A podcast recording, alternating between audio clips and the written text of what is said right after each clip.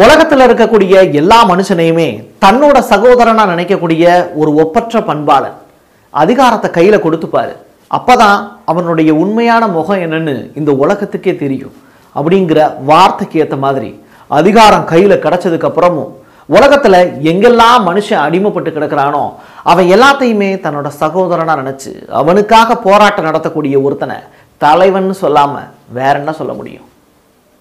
உனக்கு வலிச்சா எனக்கும் வலிக்கும் அப்படிங்கிற தலைவனோட பண்பு நம்ம பார்க்க போற இந்த ஹீரோவுக்கு நிச்சயமா பொருந்தும்.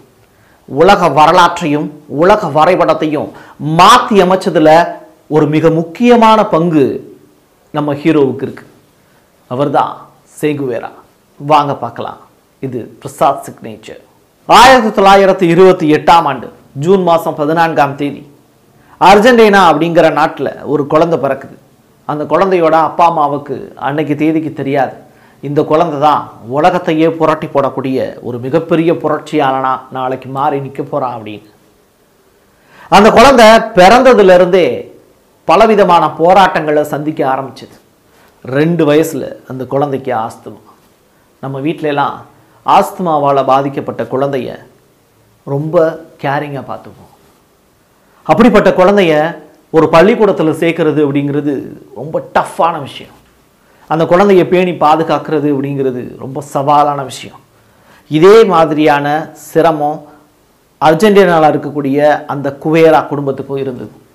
ஆனால் அந்த குழந்தை எல்லாத்தையும் எதிர்த்து சாதிக்கக்கூடிய குழந்தையாக இருந்தது. எப்படின்னு கேட்குறீங்களா? ஸ்விம்மிங் கற்றுக்குச்சு, நீச்சல் போட்டியில் பங்கெடுத்தது, ஓட்ட போட்டியில் பங்கெடுத்தது, மிகச்சிறந்த தடகள வீரராக தன்னை உருமாற்றிக்கிட்டுச்சு, ராக்ஃபி வீரராக அடையாளம் காணப்பட்டுச்சு இந்த உலகத்தில். இப்படி ஒரு மிகச்சிறந்த விளையாட்டு வீரராக சின்ன வயசுலேயே ஒரு ஆஸ்துமா பாதிக்கப்பட்ட குழந்தை ஒரு மிகப்பெரிய ஒரு விளையாட்டு வீரராக உருவாக்குச்சு. அந்த பேருக்கு சொந்தக்காரன் தான் சே குவேரா. இந்த வீடியோவை பார்த்துக்கிட்டு இருக்கக்கூடிய பெற்றோர்கள் இருப்பீங்க. நிச்சயமாக உங்கள் குழந்தைகளில் யாராவது ஆஸ்துமாவால் பாதிக்கப்பட்டிருந்தாங்க அப்படின்னா சே குவேராவோட வாழ்க்கையை பற்றி சொல்லிக் கொடுங்க. நிச்சயமாக நோயிலிருந்து அந்த குழந்தை இந்த மாதிரியான ஸ்டோரியை கேட்கும்போது நிச்சயமாக குணமடைகிறதுக்கான வாய்ப்புகள் அதிகம். குவேரா அப்படிங்கிற குடும்பத்தை சேர்ந்த அந்த குழந்தை பள்ளி படிப்பை முடித்ததுக்கப்புறம் கல்லூரியை தேர்ந்தெடுக்கும்போது தன்னால் சின்ன வயசில் எந்த அளவுக்கு சிரமத்தை அனுபவிச்சாங்களோ அந்த பேரண்ட்டுக்கு வழியை உணர்ந்ததுனால இன்னொரு பேரண்ட்டும் அந்த பிரச்சனைகள்லாம் சந்திக்கக்கூடாது அப்படிங்கிற ஒரு நல்ல நோக்கத்தோட அந்த குழந்தை மருத்துவ படிப்பை சூஸ் பண்ணுது. ஆரம்ப காலகட்டத்தில் பொறியியல் படிப்பை தேர்ந்தெடுக்கலாம் அப்படின்னு பெற்றோர் அட்வைஸ் பண்ணாலும் இல்லை, நான் மருத்துவ படிப்பை தான் தேர்ந்தெடுப்பேன்னு மருத்துவ படிப்பை தேர்ந்தெடுத்தார் சே குவேரா.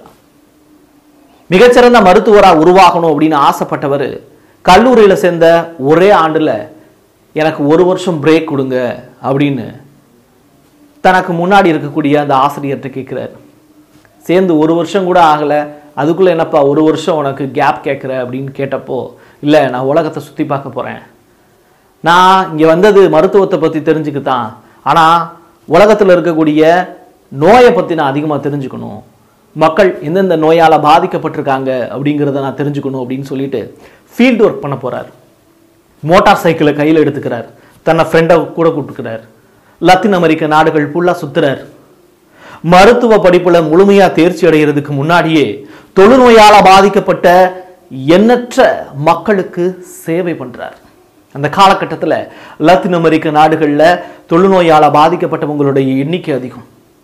அவங்கள போய் தொடுறதுக்கே இன்னொருத்தவங்க அஞ்சுவாங்க. அப்படிப்பட்ட நேரத்தில் ஒரு வயசு பையன், பதினெட்டு வயசு பையன் பாதிக்கப்பட்டிருக்கக்கூடிய மக்களை கட்டி தழுவுறான். உனக்காக நான் இருக்கேன், தோல் தோல் கொடுப்பேன் அப்படின்னு நம்பிக்கை விதை விதைக்கிறான். அந்த மக்களுக்கு ஒரு நம்பிக்கை விதை விதைச்சு நோயிலிருந்து அந்த மக்களை குணப்படுத்துகிறான். படிக்காமலே அங்கே அவன் பாஸ் ஆகுறான். இது எல்லாத்தையும் முடிச்சுட்டு இந்த வேர்ல்டு டூரும்பாங்கல்ல, அது மாதிரி உலகத்தில் இருக்கக்கூடிய ஐம்பது சதவீத பகுதிகளை பதினெட்டு பத்தொம்போது வயசுலையே சுற்றி பார்த்துடுறாரு ஒரு மோட்டர் சைக்கிளை வச்சு சே குவேரா. இது எல்லாத்தையும் முடிச்சுட்டு மறுபடியும் தன்னுடைய சொந்த நாட்டுக்கே வந்து மருத்துவ படிப்பை முடிக்கிறார். மருத்துவ படிப்பை முடித்ததுக்கப்புறம் அடுத்து வாழ்க்கையில் என்ன செய்யணும் அப்படிங்கிறத அவர் தேர்ந்தெடுக்கிறார். தொடர்ந்து தன்னை ஒரு மருத்துவராகவே இந்த சமூகத்தில் முன்னிலைப்படுத்துறதுக்கு அவர் விரும்பலை. ஏன்னா அதுக்கு முன்னாடி அவருடைய உலக சுற்றுப்பயணம் அப்படிங்கிறது வாழ்க்கையில தான் யாரா மாறணும் அப்படிங்கிறத அவர் முடிவு பண்றார். நான் இந்த நாட்டுக்கானவன் கிடையாது, நான் இந்த உலகத்துக்கானவன். உலகத்துல எந்தெந்த இடத்துல எல்லாம் அடிமைப்பட்டு கிடக்குறாங்களோ அந்த மக்களுக்கு சொந்தமானவனா. ஏற்கனவே லத்தீன் அமெரிக்க நாடுகளில் சுற்றுப்பயணம் செஞ்ச அனுபவம் உலகத்தை பற்றி சே குவேராவுக்கு அருமையான பல பாடங்களை கற்றுக் கொடுத்தது. இந்த உலகத்தில் இருக்கக்கூடிய எல்லா மனுஷனையும் நேசிக்கக்கூடிய ஒரு மனுஷனா தன்னை அவர் தகவல் வச்சுக்கிட்டார். அப்படி ஏற்கனவே அவர் பல நாடுகள் சுற்றுப்பயணம் போனதில் கவுதமாலா அப்படிங்கிற நாட்டில் இருக்கக்கூடிய மக்களை பற்றி முழுமையாக படித்தார். அந்த மக்கள் ஏன் அடிமைப்பட்டு கிடக்கிறாங்க, ஏன் சர்வாதிகாரத்தினுடைய பிடியில் மாட்டிக்கிட்டு இருக்காங்க, அதுக்கு காரணம் எம்என்சி கம்பெனி, ஏகாதிபத்தியம். இந்த ஏகாதிபத்தியத்துக்காக நம்ம வெறுமனை குரல் கொடுத்தா மட்டும் போதாது, போராட்ட காலத்தில் கண்டிப்பாக குதிச்சாகணும் அப்படின்னு சொல்லி உலகத்தில் எந்தெந்த நாடுகள்லாம் மக்கள் ஏகாதிபத்தியத்தால் பாதிக்கப்பட்டிருக்காங்களோ அடிமைப்பட்டு கிடக்காங்களோ அவங்க அத்தனை மனுஷனுக்கும் சேர்த்து நான் உழைக்க போகிறேன் அப்படின்னு சொல்லி மறுபடியும் கிளம்புறார். அப்படி பல நாடுகளுக்கு டிராவல் பண்ணி கடைசியில் மெக்சிகோவை வந்தடைகிறார். மெக்சிகோவில் தான் கியூபாவுடைய விடுதலைக்காக போராட்டம் நடந்துகிட்டு இருந்த ஃபிடல் காஸ்ட்ரோவை சந்திக்கக்கூடிய வாய்ப்பு கிடைச்சது. பார்த்த உடனேயே ஒரு கருத்து பரிமாற்றம் நடக்குது. இனிமே என்னுடைய வாழ்க்கை கியூபா மக்களுக்காக தான், ஃபிடல் காஸ்ட்ரோ உங்களோட தான் என்னுடைய பயணம்னு ஃபிடல் காஸ்ட்ரோவுக்கு வாக்குறுதி கொடுக்குறாரு. தொடர்ந்து கியூபா நாட்டினுடைய சர்வாதிகாரத்தை அடக்கி ஒடுக்கி எப்படி அங்கே மக்களாட்சியை நிறுவுறது அப்படின்னு ரெண்டு பேரும் திட்டம் போடுறாங்க. இதில் கிடைச்ச ஐடியா தான் செல்லக்கூடிய வழிகள் எல்லாத்துலேயுமே இருக்கக்கூடிய மக்களை நமக்கு சாதகமாக போர் வீரர்களாக மாற்றணும் அப்படின்னு முடிவெடுக்கிறாங்க. அப்படி சந்திக்கக்கூடிய விவசாயிகள் எல்லாருக்குமே கொரில்லா போர் பயிற்சி சொல்லிக் கொடுக்கப்படுது. இதில் மிக முக்கியமான பங்கு வகிக்கிறாரு சே குவேரா. ஃபிடல் காஸ்ட்ரோவும் சே குவேராவும் உள்ளிட்ட எண்பத்தி இரண்டு பேர் ஒன்னா சேர்ந்து ஒரு நாட்டினுடைய விடுதலைக்காக போராடின வரலாறு சமீபத்தில் ஒரு அரை நூற்றாண்டு காலத்தில் நடந்தது. இப்படிப்பட்ட ஒரு போராட்டம் அப்படிங்கிறது அமெரிக்கா மாதிரியான பெரிய ஏகாதிபத்தியத்துக்கு எதிரானது. மிகப்பெரிய வல்லரசு நாடுகளை எதிர்த்து போராடக்கூடிய சக்தி ஒரு எண்பத்தி இரண்டு பேருக்கு எப்படி வந்தது? காரணம், கொண்ட கொள்கை மேலே இருக்கக்கூடிய அபார நம்பிக்கை, தத்துவத்தின் மேலே இருக்கக்கூடிய அபரிவிதமான ஒரு நம்பிக்கை. இப்படிப்பட்ட காரணங்களை முன்னிலைப்படுத்தி மக்களுக்காக தொடர்ந்து முன்னேறிக்கிட்டு இருக்காங்க அந்த எண்பத்தி இரண்டு பேர். கியூபாவோட விடுதலையில் சே குவேராவோட பங்கு ரொம்ப முக்கியமானது. தொடர்ந்து விவசாயிகளுடைய படையை ஒன்று திரட்டி கொரில்லா போர் முறையால் கியூபாவை கம்யூனிச நாடாக மாற்றுறாங்க. கியூபா விடுதலை பெற்ற ஒரு நாடாக அறிவிக்கப்படுது. ஆனால் இது அமெரிக்கா மாதிரியான ஏகாதிபத்திய நாடுகளுக்கு பிடிக்கல. பொருளாதார தடை கியூபாவில் விதிக்கப்படுது. இந்த நேரத்தில் தான் சே குவேரா கியூபாவினுடைய தொழில்துறை அமைச்சராக பதவி வகிக்கிறார். நாட்டில் கல்வி கூடங்களுக்கு மிக முக்கியமான ஒரு பங்கு கொடுக்கிறார். இப்படி சே குவேராவை கியூப மக்கள் கொண்டாடுறாங்க. நீ எனக்கானவன் அப்படிங்கிறத அந்த மக்கள் நம்புகிறாங்க. இன்னொரு நாட்டில் இருந்து வந்த குடிமகனை தன்னோட நாட்டு குடிமகனா தனக்கான தலைவனாக ஏற்றுக்கிட்ட ஒரு வரலாறு இருக்குது அப்படின்னா அது சே குவேராவுக்கு மட்டும்தான்.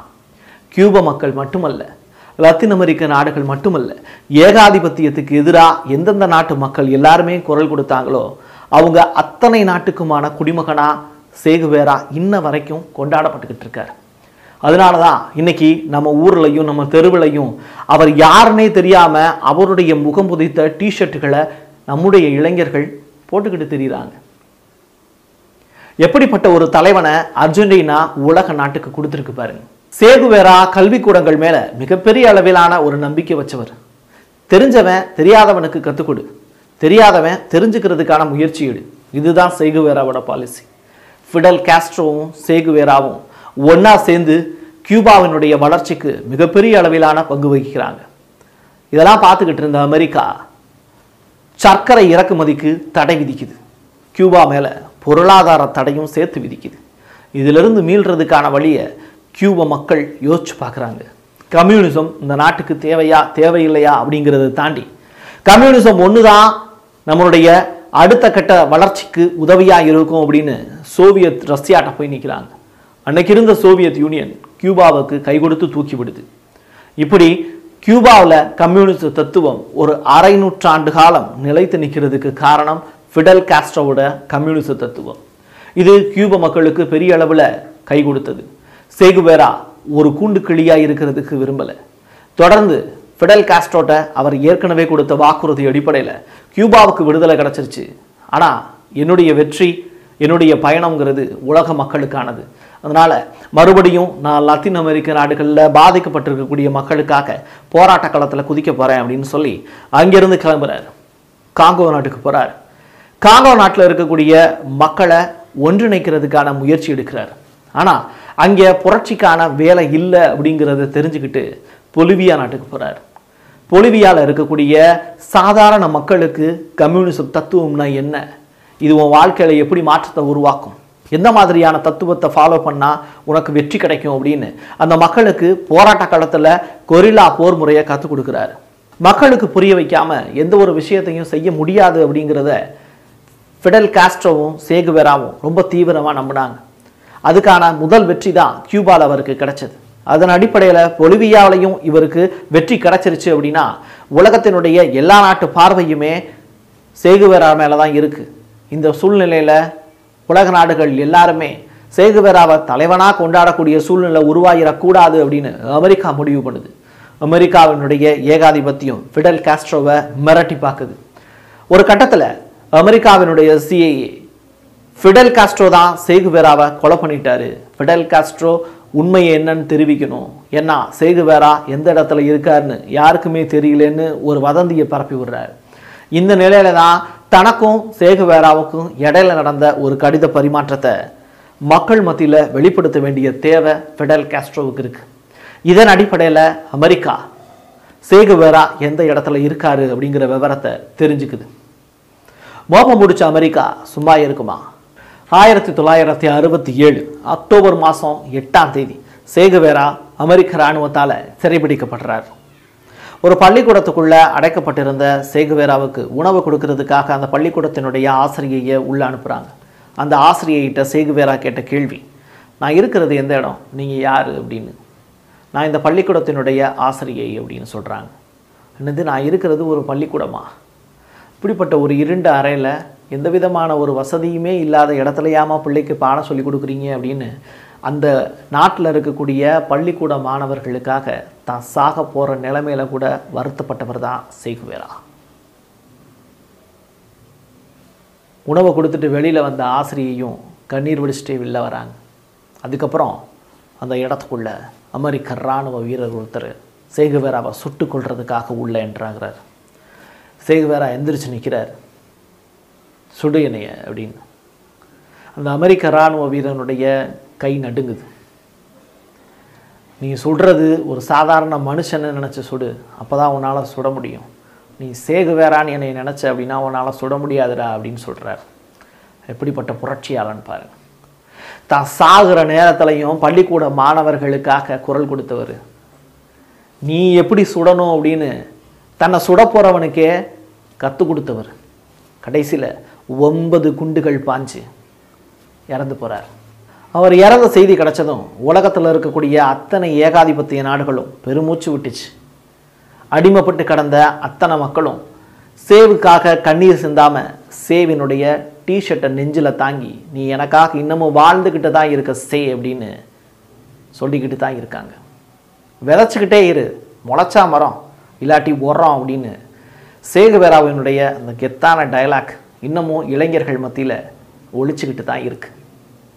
உலகத்தில் இருக்கக்கூடிய அடிமைப்பட்டு கிடக்கிற அத்தனை மனுஷனுக்காகவும் போராடக்கூடிய ஒரு உன்னதமான மனுஷனுடைய வரலாற்றை பற்றி இன்றைக்கி தேதியில் இருக்கக்கூடிய இளைஞர்கள் கொண்டாடிக்கிட்டு இருக்காங்க. எல்லாருக்குமான மனுஷனாக இருக்கிறது ரொம்ப கஷ்டம். அப்படிப்பட்ட ஒரு நல்ல வாழ்க்கை வாழ்ந்து மரணத்தை தனதாக்கிக்கிட்டு இருக்காரு சேகுவேரா. சல்யூட் சே. தேங்க்யூ.